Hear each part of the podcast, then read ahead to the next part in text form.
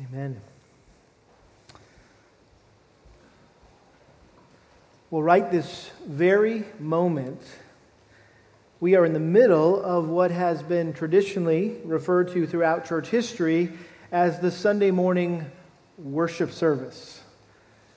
Ever since Christ Church began on the day of Pentecost, his followers have gathered together on the first day of the week to praise and thank God for loving them and rescuing them from his wrath against sin through the life, death, and resurrection of his son Jesus Christ.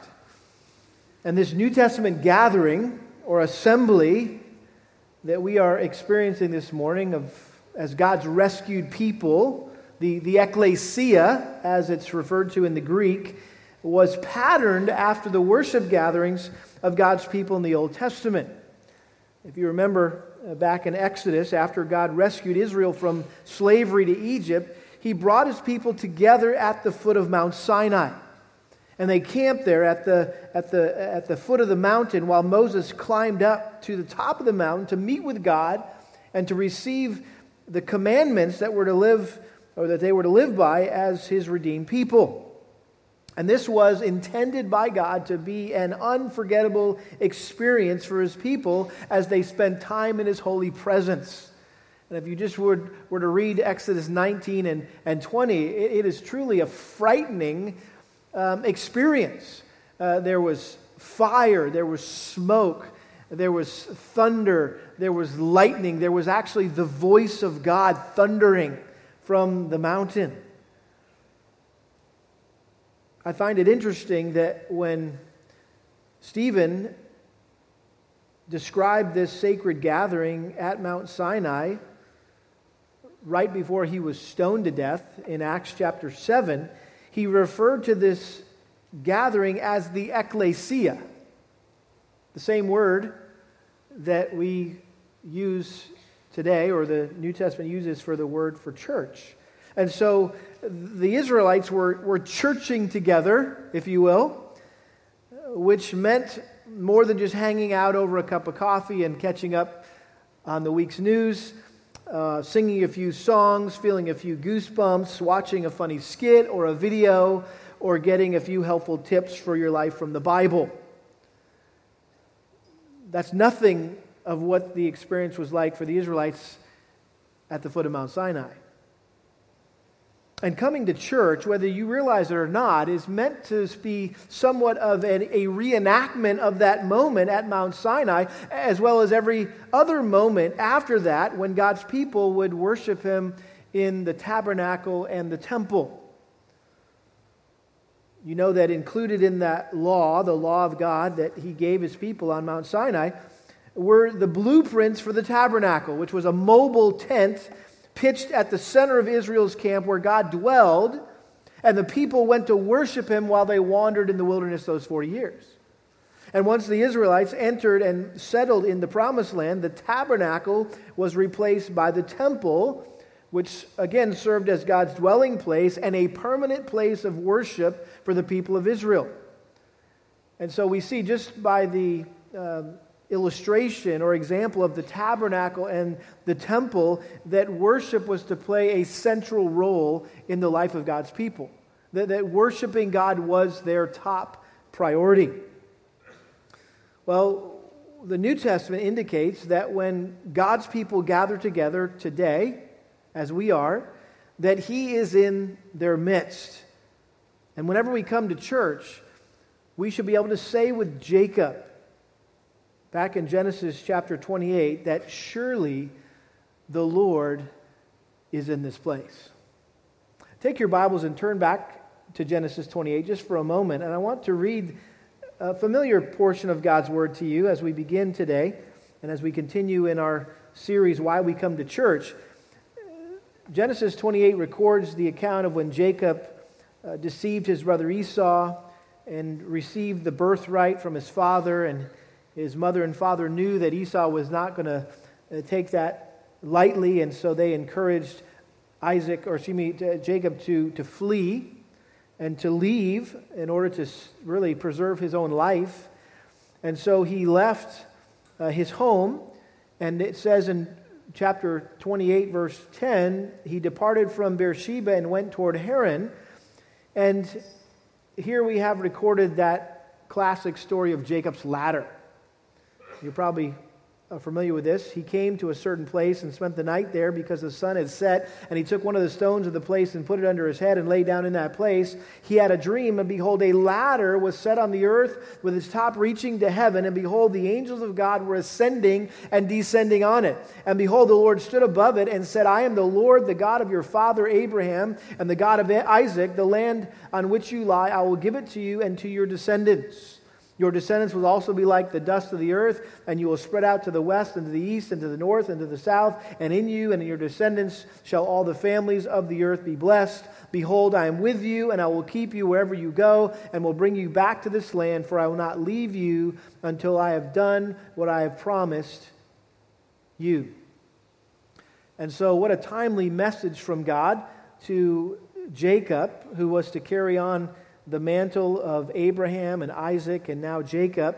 And God was just uh, reassuring him that while he was having to leave the promised land, that God would be with him and one day bring him back and give him all of this land uh, to him and his family, and that through him, through the nation of Israel, the nations and families of the earth would be blessed. But notice how Jacob responds. Verse 16 Then Jacob awoke from his sleep and said, quote, Surely the Lord is in this place, and I did not know it. Surely the Lord is in this place, and I did not know it. And he was afraid and said, How awesome is this place! This is none other than the house of God, and this is the gate of heaven. What a profound statement. I'll never forget sitting at the Shepherds Conference at Grace Community Church back in 2004 and listening to R.C. Sproul expound on this profound text and apply it to the state of the modern day church. And no one can compare to R.C. Sproul. Uh, he's just R.C. Sproul. They broke the mold, right, when they made him, as they say.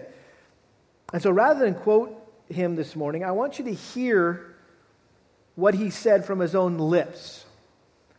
And so just listen for a few minutes to this little clip of a sermon that, again, had a dramatic impact on my life some 12 years or so ago. Let's go ahead and play that. Now, ladies and gentlemen, the most tragic human experience there can be is to be in the presence of God and not know it.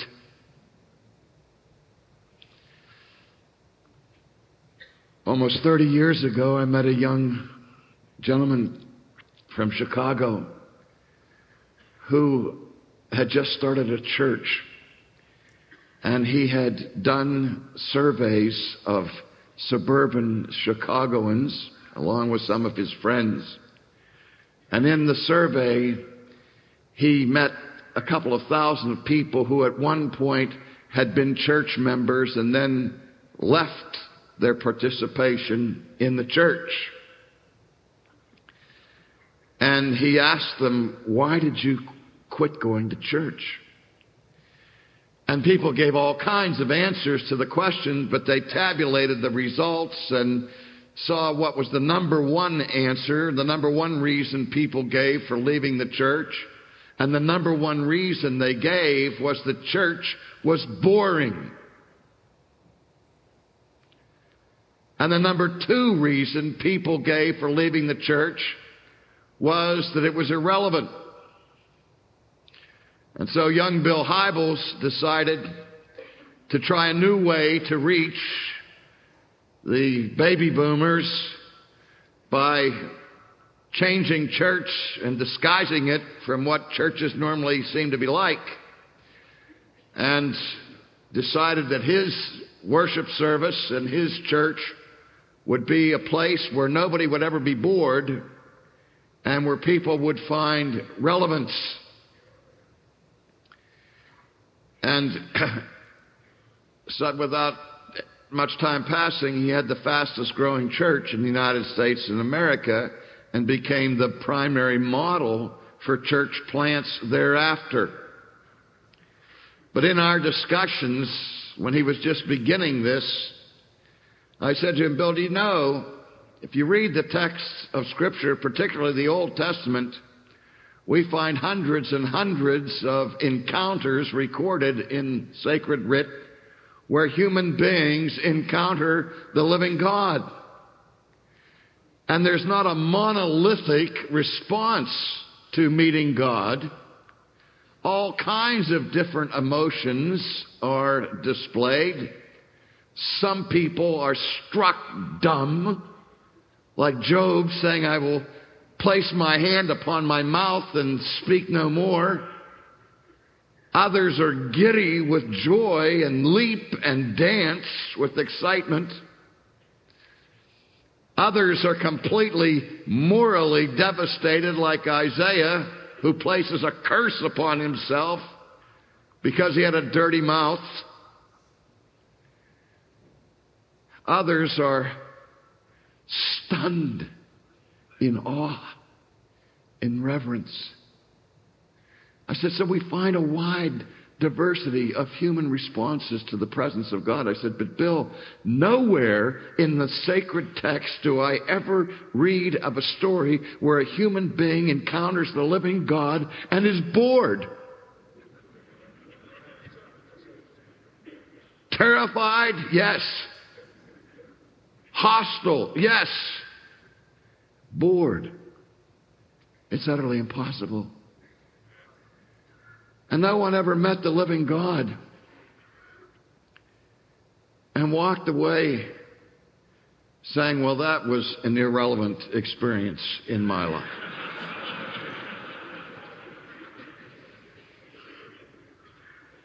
I said, So if people are being bored in church and finding the church is irrelevant, the only conclusion I can come to is that they have no sense of the presence of God.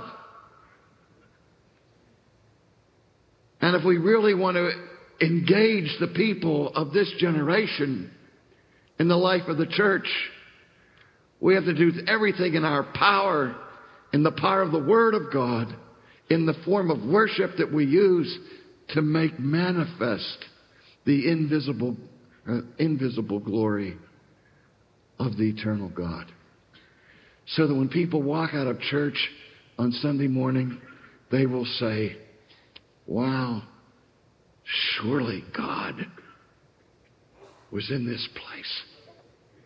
How awesome is this place?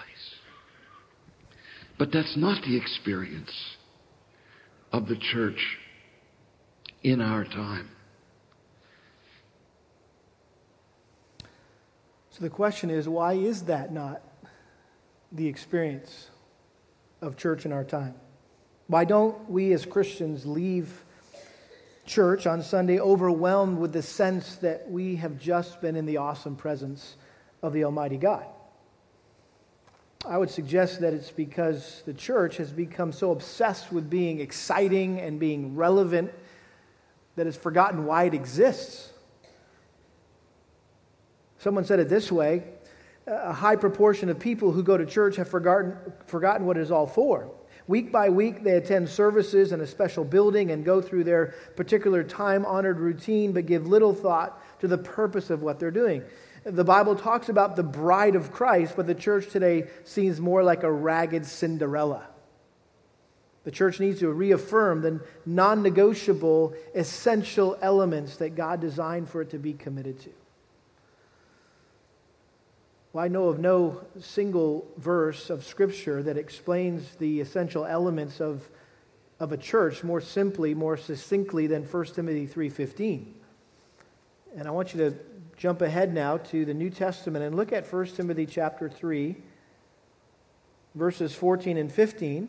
1 Timothy chapter 3, verses 14 and 15. This is the theme of this letter, and not just of this letter, but of all three of the pastoral epistles 1st and 2nd Timothy and Titus. But listen to what Paul says to Timothy, 1 Timothy chapter 3, verse 14, I'm writing these things to you, hoping to come to you before long. But in case I'm delayed, I write so that you will know how one ought to conduct himself in the household of God, which is the church of the living God, the pillar and support of the truth. This verse was addressed to Timothy, who was overseeing uh, the local church that Paul had planted in the city of Ephesus, and the church was having some troubles, and Paul had left Timothy, Timothy there to set things in order. And so Paul's plan was to come back and visit at some point, um, but he wasn't sure if or when he would make it back there. And so he sent Timothy this letter with some important instructions that in his mind just couldn't wait.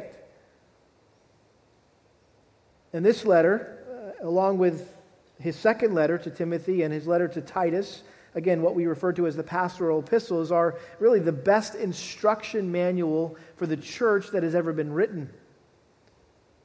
You could title them really God's guidelines or guidelines for God's household. That's really what the pastoral epistles are all about.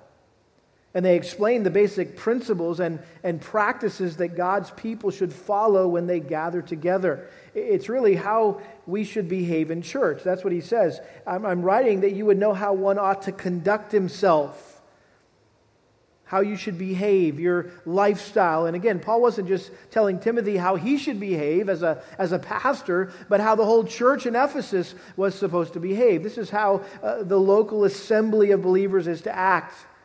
And notice he refers to that assembly as the household of God, the house, the building, the dwelling of God. It's very familiar to what, um, with what uh, Jacob said in, in Genesis chapter 28, verse 17. Uh, th- Behold, this is the house of God. And Paul borrows that same language and calls the church the household of God. Now, again, when we think of God's house, the term God's house, um, we probably, if you were raised in church like myself, you get this picture of, a, of an old deacon yelling at some little kid running down the hallway and saying, Hey, young man, stop running in God's house. As if this was God's house. What we need to understand is that when the Bible talks about God's house, again, it's not referring to a building, but to all the believers in whom God dwells. We are the body of Christ and, and, and we are the sanctuary of God. And in the Old Testament, as we already mentioned, God dwelt in the tabernacle and in the temple. But in the New Testament, God dwells in the church. He dwells in us, not within the four walls of this building. He dwells among us as his people. 1 Corinthians chapter 3, verse 16, he says this, Paul said this, Do you not know that you are a temple of God, a sanctuary of God, and that the Spirit of God dwells in you? And he was referring to the church in Corinth there. He goes on in 2 Corinthians 6 again, for we are the temple of the living God. Just as God said, I will dwell in them and walk among them, and I will be their God, and they shall be my people. So Paul refers to the church as the household of God or the house of God. Same language again as Genesis chapter 28. Surely the Lord is in this place. But then notice how he goes on to describe and explain the true nature of the church here. He uses two descriptive phrases. He says, uh, how, do, how you should, I'm writing so that you know how to conduct yourself in the house of God, which is the church of the living God, the pillar and support of the truth. All that the church is to be and do is summarized, I think, in those two phrases. These two phrases, the church of the living God and the pillar and support of the truth, really define the true primary, two primary functions of the church. We have a sacred duty as a church to do two things to honor God and to hold up His word. To honor God and hold up His word. That's why we talk a lot about having a high view of God and a high view of His word. Why? That's the purpose of the church, that's the purpose of our lives as Christians. Well, this morning, I just want to focus in on that first phrase, that first sacred duty where it says that the church or the household of God is the church of the living God. That word church, of course, is the word ecclesia, the called out ones, as we've been learning about, the, the, the term that's used over a hundred times throughout the New Testament. uh, to refer to the group of believers who have been called out by God from this world as his own to worship and witness for him. He says, uh, the, the household of God, which is the church, the church, the gathering, the assembly of the living God. The first thing we can draw from that is that the church belongs to God. Not me, not the elders, not you. It belongs to God. The Father designed the church, the Son purchased the church, the Spirit sealed it and empowers it, and therefore we belong to Him, and that gives God every right to tell us how we should behave in His church. It's His church. And first and foremost, He wants us to behave reverently towards Him. And I think that's what's implied in that expression, the living God, which is the church of the living God. That phrase, the living God, is used throughout Scripture to describe God as a holy and awesome God who deserves to be worshiped with reverence and awe. In fact, that's exactly how the Israelites described God or referred to God when they talked about their experience at Mount Sinai. In Deuteronomy chapter 5, verse 26, uh, the Israelites were remembering how they stood trembling at the foot of Mount Sinai after they received the Ten Commandments. And this is what they said For who is there of all flesh who has heard the voice of the living God speaking from the midst of the fire as we have and lived? We're surprised we're still alive because we heard the voice of the living God. And from that point on, Israel's consciousness that God lived or dwelled among them profoundly affected their community life, even down to the littlest things like where they went to the bathroom. I don't mean to be vile, but in Deuteronomy chapter 23, verse 12, there was actually instructions that God gave them about where to use the restroom. and basically, he said, go outside the camp Take a little spade with you and do your duty out there because, and this is what he said, specifically, so that I do not see anything indecent in the camp. In other words, I'm right there in that camp, and so when you have to go do your duty, you go outside the camp.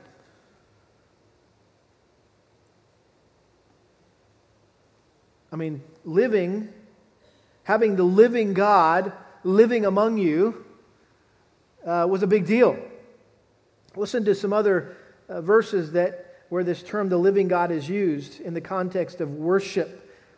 Psalm 42, verse 1 As the deer pants for the water brook, so my soul pants for thee, O God. My soul thirsts for God, for the living God. When shall I come and appear before God?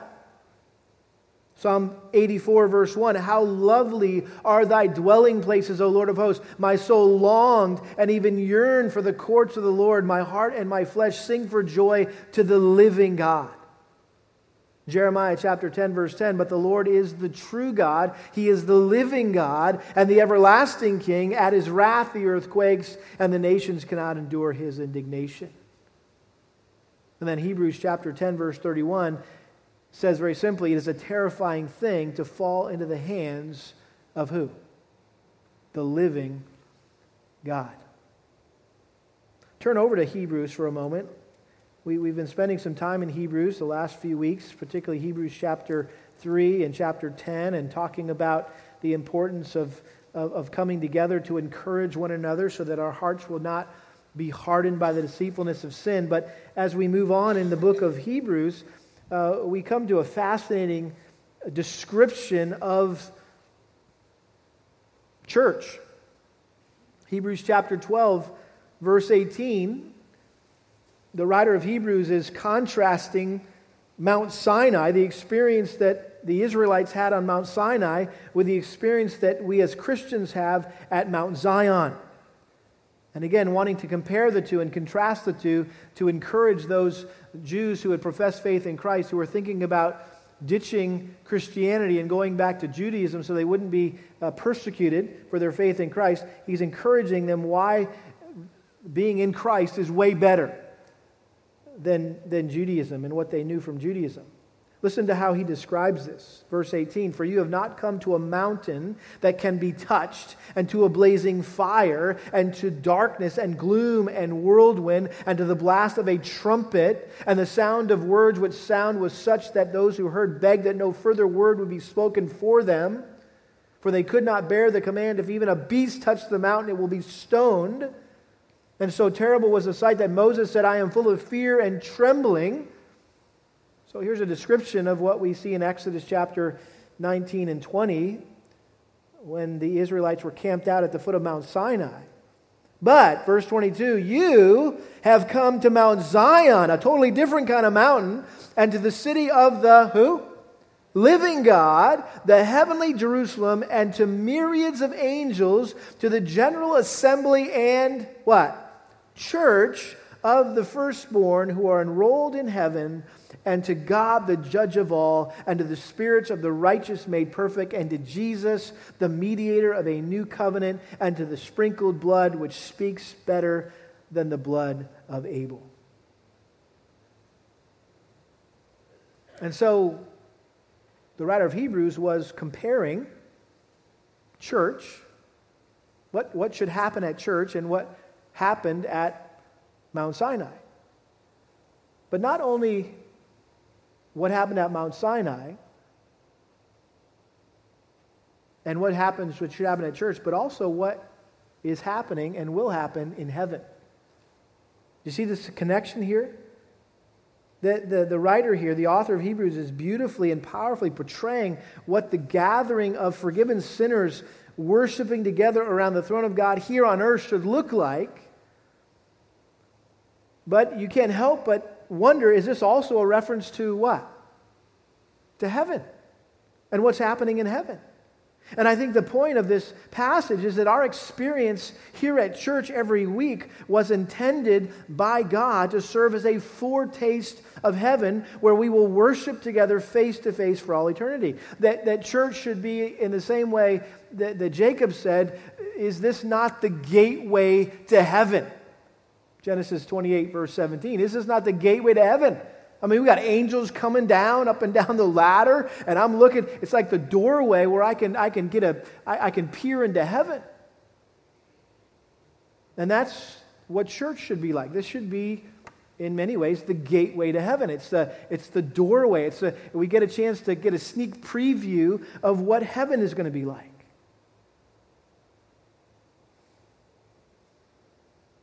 And so, not only should we look at what worship was like in the Old Testament to know what worship should be like in the church, we should also look at what worship is like in heaven and bring heaven down into the church. Now, sadly, this is not the experience that you get when you walk into a lot of churches today.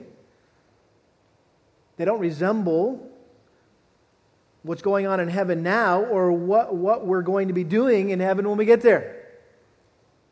You walk into some churches and it's like walking into a morgue.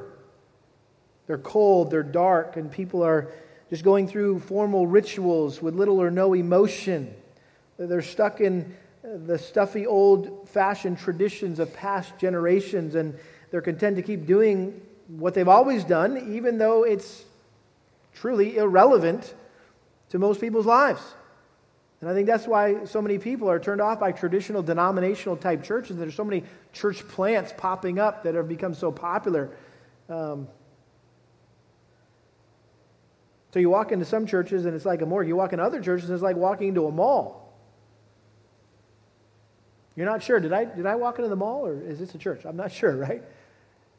I mean, they're, they're warm, they're bright. People are hanging out sipping lattes and cappuccinos, and there's a food court, and there's a workout facility, and bowling alleys, and fountains, and waterfalls, and kids' play areas that like are way better than ones at Chick Fil A, and you're just like, whoa, what's going on here? And the, well, the main goal is to project a comfortable, non threatening, welcoming atmosphere where people can come as they are.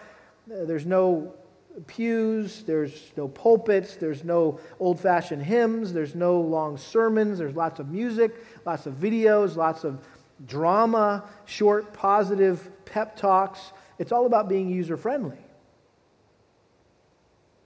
And I think that's why so many people are attracted to contemporary, seeker sensitive type churches, the kind that, that R.C. Sproul was, was mentioning earlier. And what makes them so popular? Well, they're giving people exactly what they want a relaxed, non confrontive, entertaining experience that makes them feel good about themselves when they leave. Well, the truth of the matter is, church isn't a place to be entertained, but a place where God is to be worshiped in spirit and in truth. And you may remember from our, our recent study of the Gospel of John, probably one of the most, if not the most important passages on worship in the New Testament, John chapter 4, verse 23. Jesus said to the woman at the well as she was inquiring, Hey, what's the deal? Um, uh, is it okay for me to be worshiping as a Samaritan on Mount Gerizim here? Or, or is it better to be in Jerusalem and worship uh, you know, with the rest of the Jews? Um, and Jesus responded, An hour is coming, and now is, when the true worshipers will worship the Father in spirit and truth. For such people, the Father seeks to be his worshipers. By the way, let's not confuse who the real seeker is. I mean, I hope we're a seeker sensitive service, a seeker sensitive church. But we understand that God's the one who's seeking to be worshiped. We're, we're targeting God, we're not targeting people. Uh, that, that we're, we're not man centered, we're God centered. God is the, is the true seeker here. But notice he says, verse 24, God is spirit, and those who worship him must worship in spirit and in truth. And again, the, the Samaritans and the Jews in Jesus' day were uh, really just two examples of, a, of, of the wrong way to worship God. And this is what Jesus was, was pointing out here. The, the Jews, on the one hand, had reduced worship to an elaborate system of, outward rituals and ceremonies. It was all the bells, it was all the smells, as, as they say. And what was happening at Jerusalem was lifeless orthodoxy. It was, it was light without heat, it was truth with no spirit. The Samaritans, on the other hand, had developed their own religion because they got ousted by their brothers, uh, the, their fellow Jews, for being compromisers. And so they developed their own religious system without any biblical authority. And what was happening at Mount Gerizim, which was their uh, Jerusalem or Mount Zion, Zion, was what you could refer to as zealous heresy. It was heat without light, it was spirit with no truth. And so Jesus was rebuking the, the worship practices of both the Jews and the Samaritans here. And the former was worshiping God without any real passion or emotion, while the latter was worshiping God with passion and emotion, but without any basis in the scriptures. And according to Jesus, they were both wrong. They were both false forms of worship which were unacceptable to God. In other words, they were offering something to God that He didn't want, that He didn't desire. And there are a couple incidences in scripture, one in the Old Testament, one in the New Testament, that teach us that God takes worship very seriously. And so should we. We, we don't have time to look at them um, specifically, but I think you, you're familiar with them enough for me just to mention them. In Leviticus chapter 10, we have the account of Nadab and Abihu. Nadab and Abihu, these were uh, Aaron's sons who thought it would be um, interesting or fun to offer what was referred to in the scriptures as strange fire before the Lord. And somehow they did not follow the prescribed order that God had laid out for the Levites. And they went in there and decided to do their own thing. And what happened to Nadab and Abihu? They were consumed by fire. God killed them, struck them dead in the act of worship. In the New Testament, in Acts chapter 5, we have the story of Ananias and Sapphira. You're probably more familiar with that story, where uh, everyone was gathering together their goods and, and contributing them to the early church to take care of one another. And apparently, Ananias and Sapphira had a, had a portion of property that they sold, and they said, We've given all the proceeds to the church to be used uh, to, to, to minister to the body of Christ. And yet they what? They lied. They had held some back for themselves, which wasn't necessarily the sinful part, it was the lying about it. And what happened? God struck him dead on a Sunday morning worship service. Can you imagine that? People come to church and all of a sudden God's striking people dead because they're not honoring the Lord. And I think both of these acts of judgment, when you think about it, they took place at the launch of a new era of worship for God's people. The Nadab and Abihu incident uh, uh, happened at the, the inauguration of the tabernacle, the beginning of a new worship mode, if you will. And the Ananias and Sapphira incident happened at the establishment of the church. And I think both of these incidences show us how passionate God is about being approached in fear and in reverence. All that to say, when we come to church, we need to realize that we're coming into the presence of a holy God, and frankly, that can be a very threatening thing. I still can't get over how a church can put on their sign the options for you to choose from on Sunday morning. I understand the contemporary service and then the traditional service. I get that.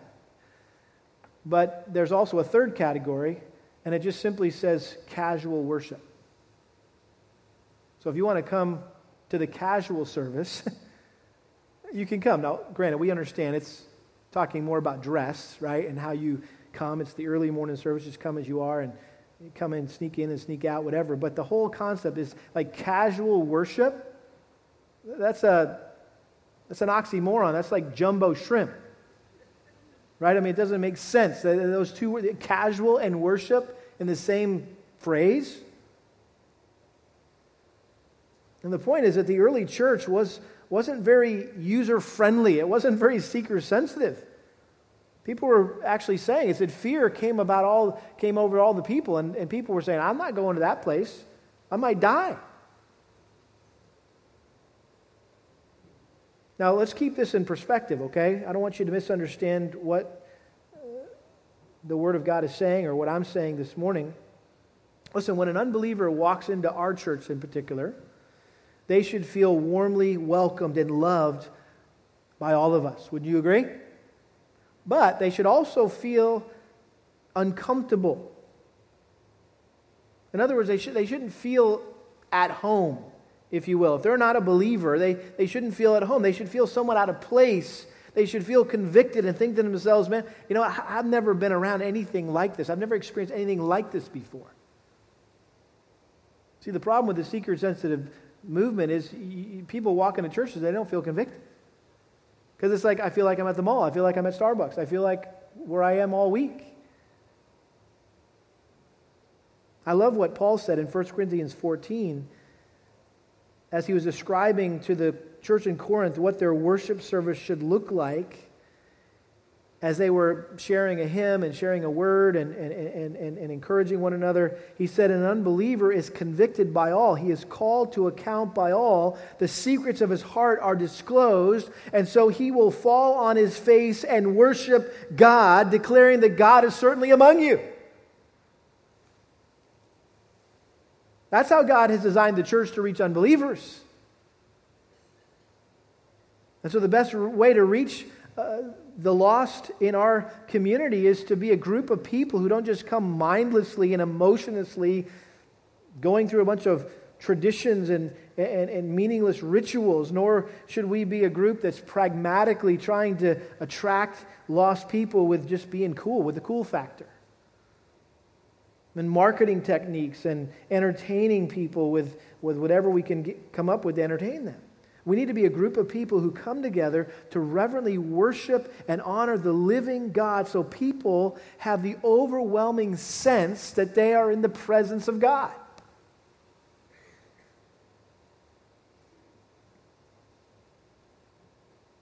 The question is how do we do this? How do we worship God with fear and with reverence? So far, in this little series we're doing on why we come to church, we've, we focused mostly on the horizontal dimension of encouraging one another. Hebrews 10 24 and 25. Let us consider how to stimulate one another to love and good deeds, Uh, not forsaking the assembling of ourselves together as that manner of some or the habit of some is, but all the more encouraging one another or encouraging one another all the more as you see the day drawing near. So we've been focusing a lot, at least last couple weeks, on the horizontal dimension of, of church. But, but there's also the vertical dimension of church, which is the encountering God. And above all else, we come to church to worship God. And that must always be our main priority when we gather together. The focus should not only be on each other, right? Uh, it should be on God. And again, there's this interplay back and forth. We're focused on God, we're focused on one another, but we want to make sure that we highlight uh, this aspect of the vertical dimension. So, what I'd like to do is hopefully be very practical with you. Okay, what does this what does this look like? This vertical dimension of worshiping God, making you know the corporate worship of our church all that God desires it to be, all that God would demand it to be. Okay, so I think there are at least just six essential activities that are involved in corporate worship that honors and pleases God. In other words, there's, there's, there's five things that, that God's people must do whenever we gather together in, in order to worship God the way He demands and the way He desires and the way He deserves. And in order to worship God in a manner that pleases Him, we need to engage our lips, we need to engage our hearts, we need to engage our hands, we need to engage our gifts, we need to engage our minds, we need to engage our ears. And I've just listed those. If you have the sermon outline in front of you, we've just got six activities. What, what, what, is, uh, what does a true worship look like? Well, it involves singing, it involves praying, it involves observing the, the ordinances of the church, baptism and the Lord's Supper. It involves serving, it involves giving, and it involves listening. Now, we don't have time to get into these this morning, but let me just take a moment before I close to, to make sure that we understand what worship is. Because we're just talking about worship here this morning, is really what we're talking about. And, and I think the first thing we need to understand is that you and I are wired for worship. Do you realize that? That you instinctively worship. You are a worshiper by nature. Nobody has to teach you how to worship. You do it all the time. The last time you went to that you, you went to that new restaurant, maybe, and you had that dish that you have been getting, and you're just like, this is amazing. And, and you leave and you t- start telling people about this restaurant and this, have you ever been to this place? And it is amazing. You got to try this. What are you doing? you're worshiping, you're, you're, you're, you're, you're talking about how great that whatever is. Um, or you go see this movie that you think is so great, and, or you hear this new song that's so great, and you start telling other people how great it is. Now, there's probably more worship going on in front of the Blue Bell section at Walmart than in most churches. Why? Because we stand there and say, "Hey, have you tried this? Have you?" And we talk about, "Hey, have you tried the new?" But I mean, I've been worshiping the new butter crunch flavor. I'm just telling you, okay. I've been telling other people, "Have you tried the butter crunch?" It's like a Butterfinger exploded in vanilla ice cream. What am I doing? I'm just, I'm just worshiping. I'm, I'm, I'm, I'm making something. I'm making much of something. I'm telling other people how great it is and that they need to try it. That's essentially what worship is. And so we do it by nature. And, and, and the English word worship comes from an Old English word, uh, worthship. In other words, worship is assigning to God his true worth, his true value. It's, it's giving God the glory that it's due him, that it's expressing to him and to everyone around us how worthy he is of being adored and honored and praised and magnified and exalted. It's making much of him. It's making much of who he is and, and what he's done for us. Listen, God didn't send his son to make much of us, but to make so that we could make much of him for all eternity. And God wants to be made much of. He wants to be glorified and praised and honored and adored by those He's created and those who He's saved. He wants us to fall on our faces before Him and lift up our voices to Him and express to Him how wonderful, how amazing, how marvelous He is. He wants us to sing His praises for all that He is and all that He does, and He wants us to tell Him that He's awesome. Kind of doesn't sound so right, does it? The way I worded that. Because to our human ears, this, this sounds arrogant, sounds self serving, but we need to keep in mind that we're talking about who? We're talking about God here. Now, that's sinful for us to want to be worshiped and praised and for people to adore us and tell us how awesome we are. But God can't sin. And again, this is just one more reason why he is the only one who is truly worthy to be worshiped and has the right to desire and even demand worship from us. And he does that throughout his word. He calls us to worship him.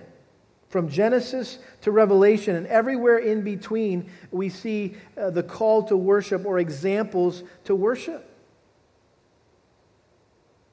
And probably the section of Scripture where the doctrine of worship is most obvious is in the book of Psalms, which was essentially Israel's hymn book. And that's why I typically read from Psalms on Sunday, Sunday mornings. It's just it's a natural part of worship. For example, Psalm 95, verse 6. Come, let us worship and bow down. Let us kneel before the Lord our Maker, for he is our God, and we are the people of his pasture and the sheep of his hand. Psalm 96, verse 7 Ascribe to the Lord, O families of the peoples. Ascribe to the Lord glory and strength. Ascribe to the Lord the glory of his name. Bring an offering and come into his courts. Worship the Lord in holy attire. Tremble before him, all the earth. And so our worship of God is based on what we see around us in His creation. It's what we see in His Word, what we've experienced uh, in His salvation, His redemption, and it can be expressed in, in all sorts of ways in singing, in praying, in serving, in giving, uh, but ultimately in living a life to the glory of God. And I think it's important for us to, to get beyond the false impression that worship is something that we do for an hour on Sunday mornings. Worship is not a, a, a once a week event, it's a way of life. God created us to worship Him, not just one day a week, but 24 hours a day, seven days a week, 365 days a year. And I think the main reason why worship tends to be lame at times uh, in our church or in other churches is because it's the only time that any of us are actually worshiping all week. Is, is this within this worship service? And so we may be moving our, our lips and singing songs and praying prayers and listening to sermons, but our hearts are far from the Lord. And we deserve the same rebuke that Jesus gave the Pharisees in Matthew 15. This people honors me with their lips, but their hearts are what? Far from me. They worship me in what? Vain. Someone said this those who participate most joyfully and profitably in the worship service are those who have the most frequent and vibrant personal times with God during the week. Their worship on Sunday is an overflow of the exciting relationship they've had with God during the week. Is that your experience this morning? Or on a typical Sunday that, that you're just coming together. You've been worshiping God all week. And, and this is like the highlight of the week because you just get to come together and worship together with other like minded believers and join your voices and join your heart and mind together to worship God.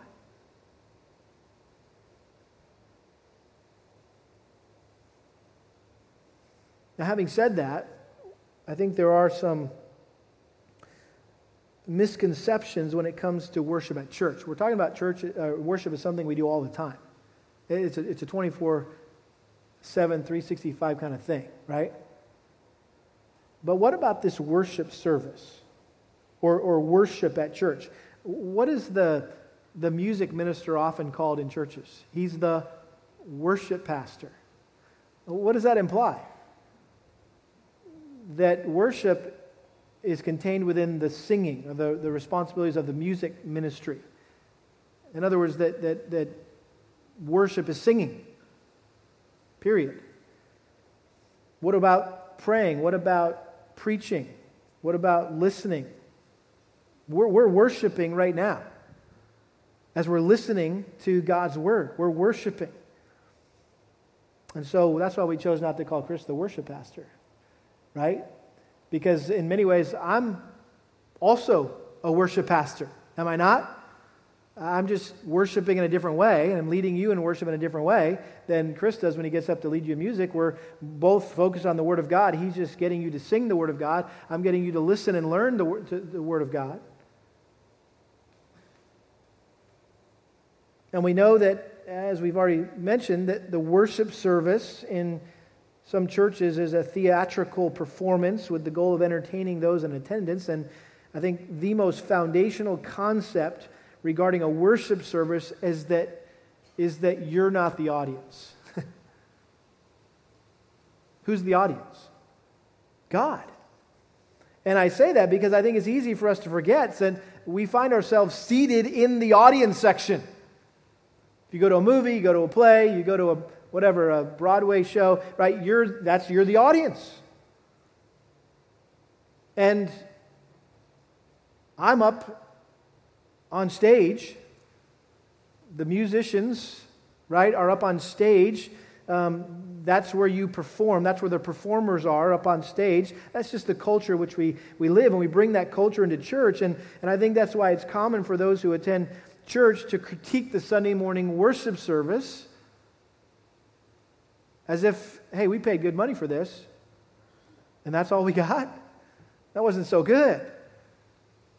Reminds me of the little boy that was having lunch with his family, and his dad was talking about how boring the sermon was and how bad the special music was. And the little boy had happened to see what his dad had put in the offering plate that morning. He said, Hey, dad, what do you expect for five bucks? The point is, we have to always keep in mind that we are the ones on stage performing, so to speak, for the pleasure of the King who is seated on his throne in heaven, watching us and listening to us, and most importantly, looking into our hearts. That's a huge mind change. The mental shift that we all have to have. We are the worshipers, God is the one being worshiped. And I think the key to great worship is, is great worshipers, not necessarily great musicians or even great songs, but people who love God with all their heart and have a passion to worship Him. Now, we're thankful for gifted musicians and gifted vocalists and the technology that we have, we've been blessed with, right? It just it enhances the atmosphere, it eliminates some of the distractions and, and hindrances, but, but that's not what makes a truly great worship experience. It's people that are coming to church who are going hard after God all week. And when they get to church, they do the same thing there. They're going hard after God. And, and, and they're, it doesn't matter if they're singing a hymn or they're singing a praise chorus, whether they're being accompanied by an organ or a banjo. It doesn't matter. They're just going hard after God. Whether the sermon is really good or not so good, they're just going hard after God. That's what makes for a great worship experience. And I'll just close this morning with the words of John Piper in his book, God's Passion for His Glory. I love what he says here. He says, When we come to worship on Sunday morning, we ought to come hungry for God. We've been talking about how we should come thinking ahead, how we might be an encouragement to our brothers and sisters in Christ, right? We need to come planning ahead, thinking. But we also need to come hungry for God. He says, God is mightily honored when people know that they will die of hunger and thirst unless they have God. Nothing makes God more supreme and more central in worship than when a people are utterly persuaded that nothing, not money or prestige or leisure or family or job or health or sports or toys or friends, nothing is going to bring satisfaction to their sinful, guilty, aching hearts besides God. He said, This conviction breeds a people who go hard after God on Sunday morning. They're not confused about why they're in the worship service. They do not view songs and prayers and sermons as mere traditions or mere duties. They see them as means of getting to God or God getting to them for more of His fullness. He says, no matter how painful that may be for sinners in the short run. He concludes, nothing keeps God at the center of worship like the biblical conviction that the essence of worship is deep, heartfelt satisfaction in Him. And the conviction that the trembling pursuit of that satisfaction is why we're together. That's why we're here. We're here in the trembling pursuit of being satisfied in God and God alone.